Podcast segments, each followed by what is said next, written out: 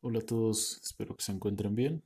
Vamos a iniciar nuestra segunda semana de trabajo con eh, ya la revisión de lleno sobre el territorio mesoamericano.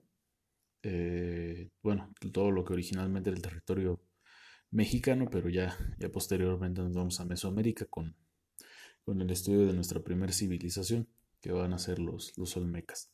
Eh, pero antes de eso, hay que estudiar las, famosas áreas culturales. Eh, como ya lo, vieron el, año pasado, me imagino que lo vieron el año pasado, eh, estas áreas culturales son eh, Oasis América, Aridoamérica, o Aridamérica también se le nombra, y Mesoamérica.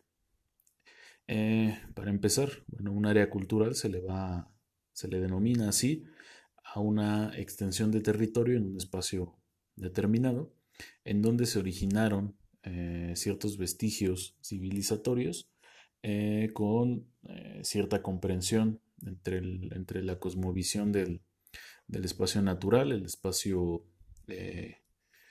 ideológico, es decir, toda la cosmovisión, y que además representa un, significado bastante, bastante fuerte para, para los pobladores. Cuando hablamos de un área cultural nos, referimos básicamente, o en palabras muy simples, a todo aquel territorio que tiene, una tiene un alto grado de significación para con sus habitantes. Eh, teniendo eso presente, bueno, vamos a, realizar la revisión de, cada una de estas tres áreas. Eh, en primer lugar, bueno, estas tienen ya, ya bastante, bastante tiempo. Algunos eh, calculan de 25 a 25 mil años. Eh, evidentemente, tras la aparición de las primeras civilizaciones estables, pues vamos a poder considerar también entre 2.500 y 3.000 años de, eh, de, historia de estas áreas, áreas culturales conformadas. pero en general nos vamos a encontrar que hay dos, dos versiones de grupos. La primera son poblaciones de grupos que fueron nómadas, generalmente cazadores recolectores, y que se asentaron en algunas, en algunas áreas eh, de extensión mínima, de extensión pequeña, generalmente en formato aldea, es decir, un, cúmulo de personas viviendo en un espacio determinado, pero de tamaño muy pequeño.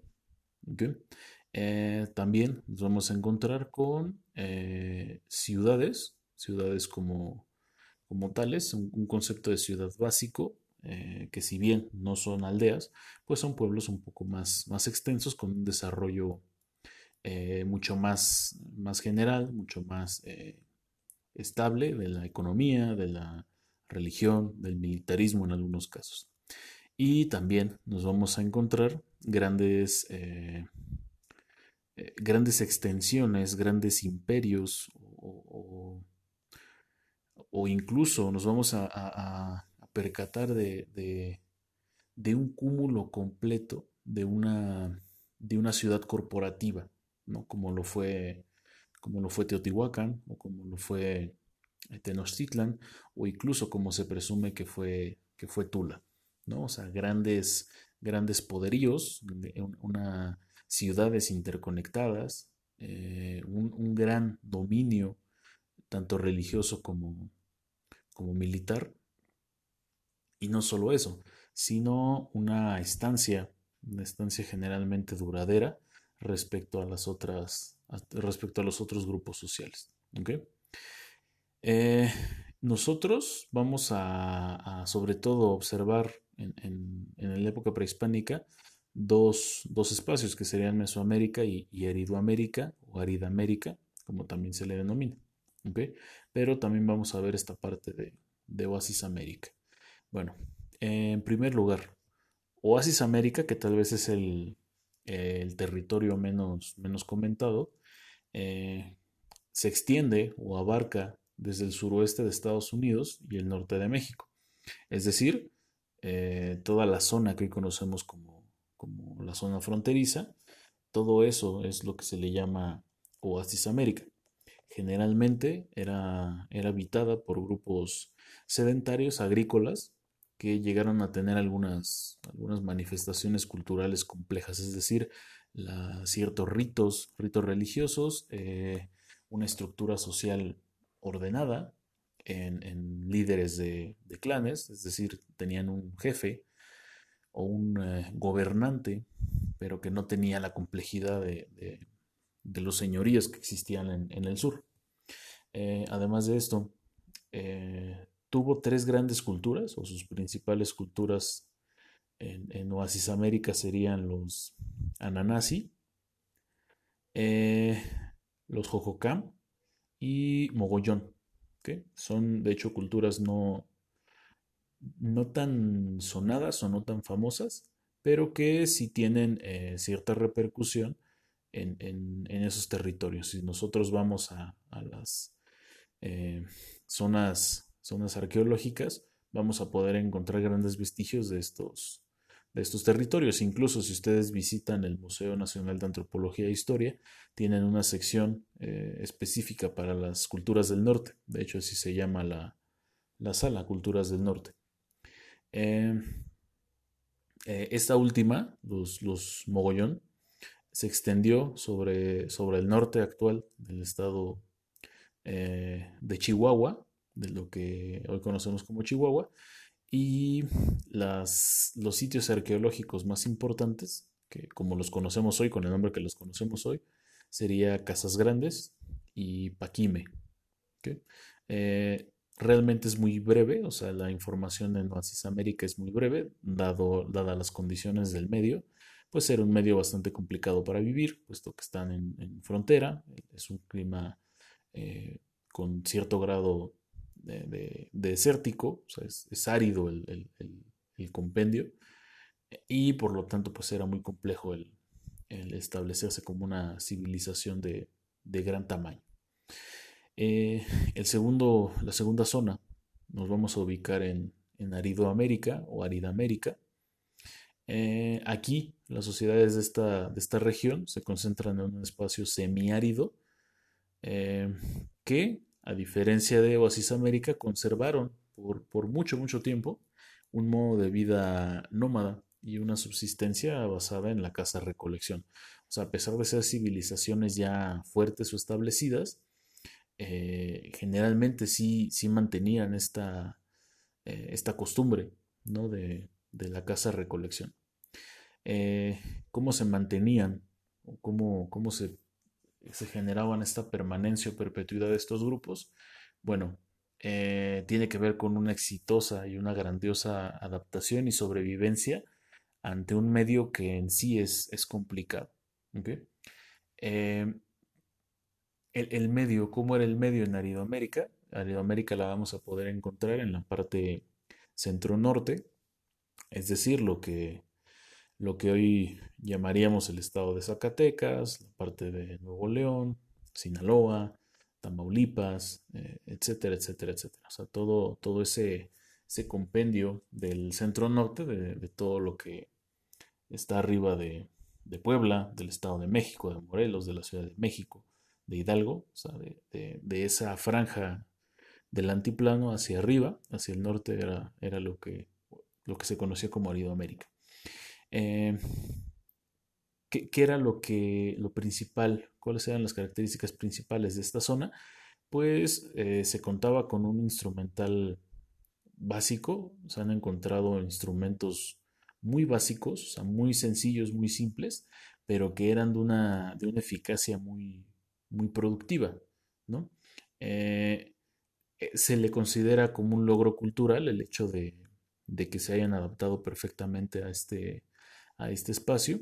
Y tal vez los, el, nombre o la denominación de, de, los, de los pobladores de Aridoamérica, el, el, más genérico pues serían los, los famosos chichimecas, que eran, repito, grupos, grupos ya consolidados, grupos ya eh, sociales extensos, pero que seguían, seguían preservando esta, esta costumbre de la vida nómada y, y de la recolección y caza para, para la supervivencia.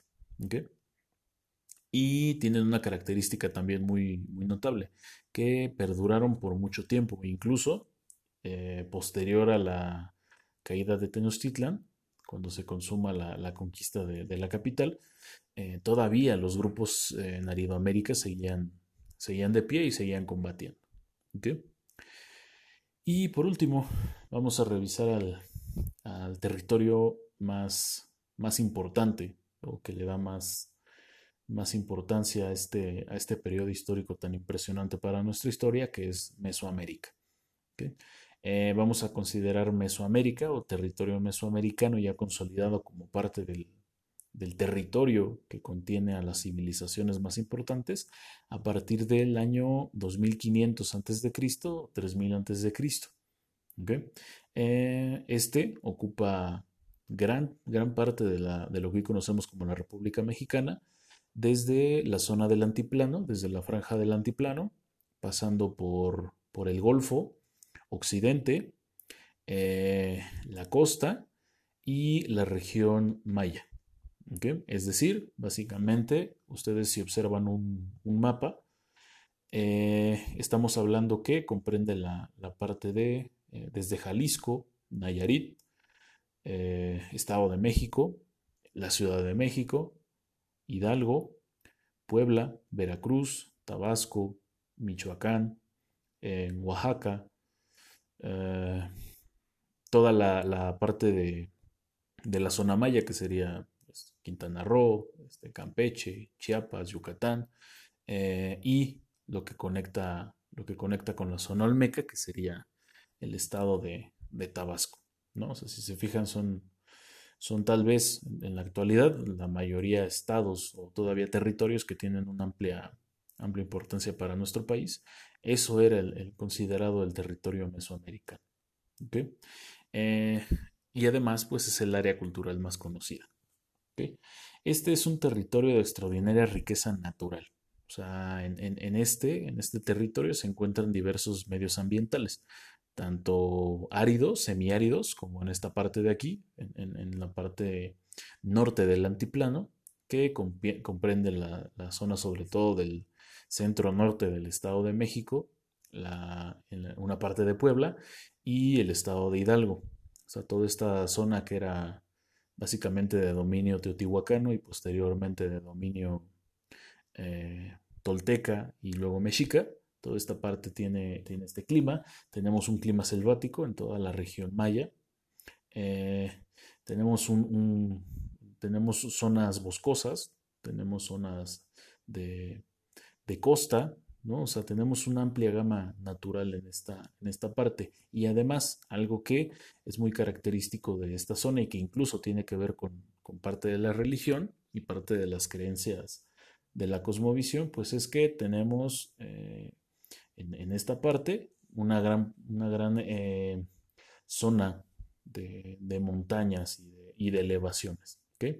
Tal vez, tal vez lo más, los más significativos pues son las, la Sierra Madre, eh, algunos de los volcanes como el volcán de Colima, el Nevado de Toluca, eh, y tal vez los más, los más conocidos como, como lo son el, el Popocatépetl y el, y el Iztaccíhuatl. Eh, tenemos diversidad ecológica, o se tenía una diversidad ecológica impresionante. Esto propiciaba, número uno, tener redes de intercambio comercial, también alimento, alimento en subsistencia bastante amplia, y además nos daba gran significación para nuestra cosmovisión en términos de la religión. Recuerden que en el caso de la religión mesoamericana, pues son los elementos analizados o los elementos escogidos, pues son, son elementos naturales, ¿no? Digo, la lluvia, eh, el sol, las aves, eh, los reptiles, los peces, eh, los mamíferos, sobre todo los, los felinos, son, son considerados parte, parte importante de la, de la cosmovisión. Y algo también muy, muy, muy, importante es que esta zona además se regionalizó. Es decir, no quiere decir que, la, que Mesoamérica era un compendio completo de un territorio que, que, solo servía para una población. No, o sea, se regionalizó el, territorio. ¿Qué quiere decir que se regionalizó?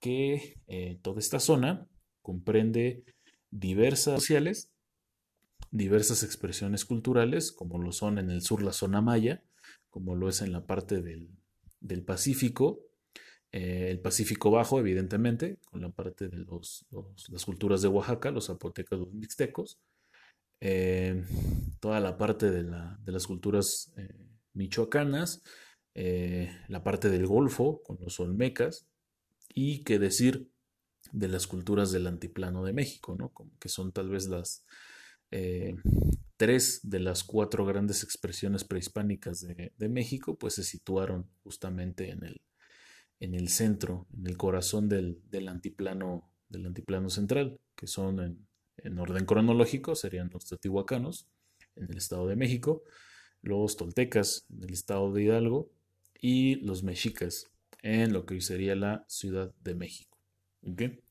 Eh,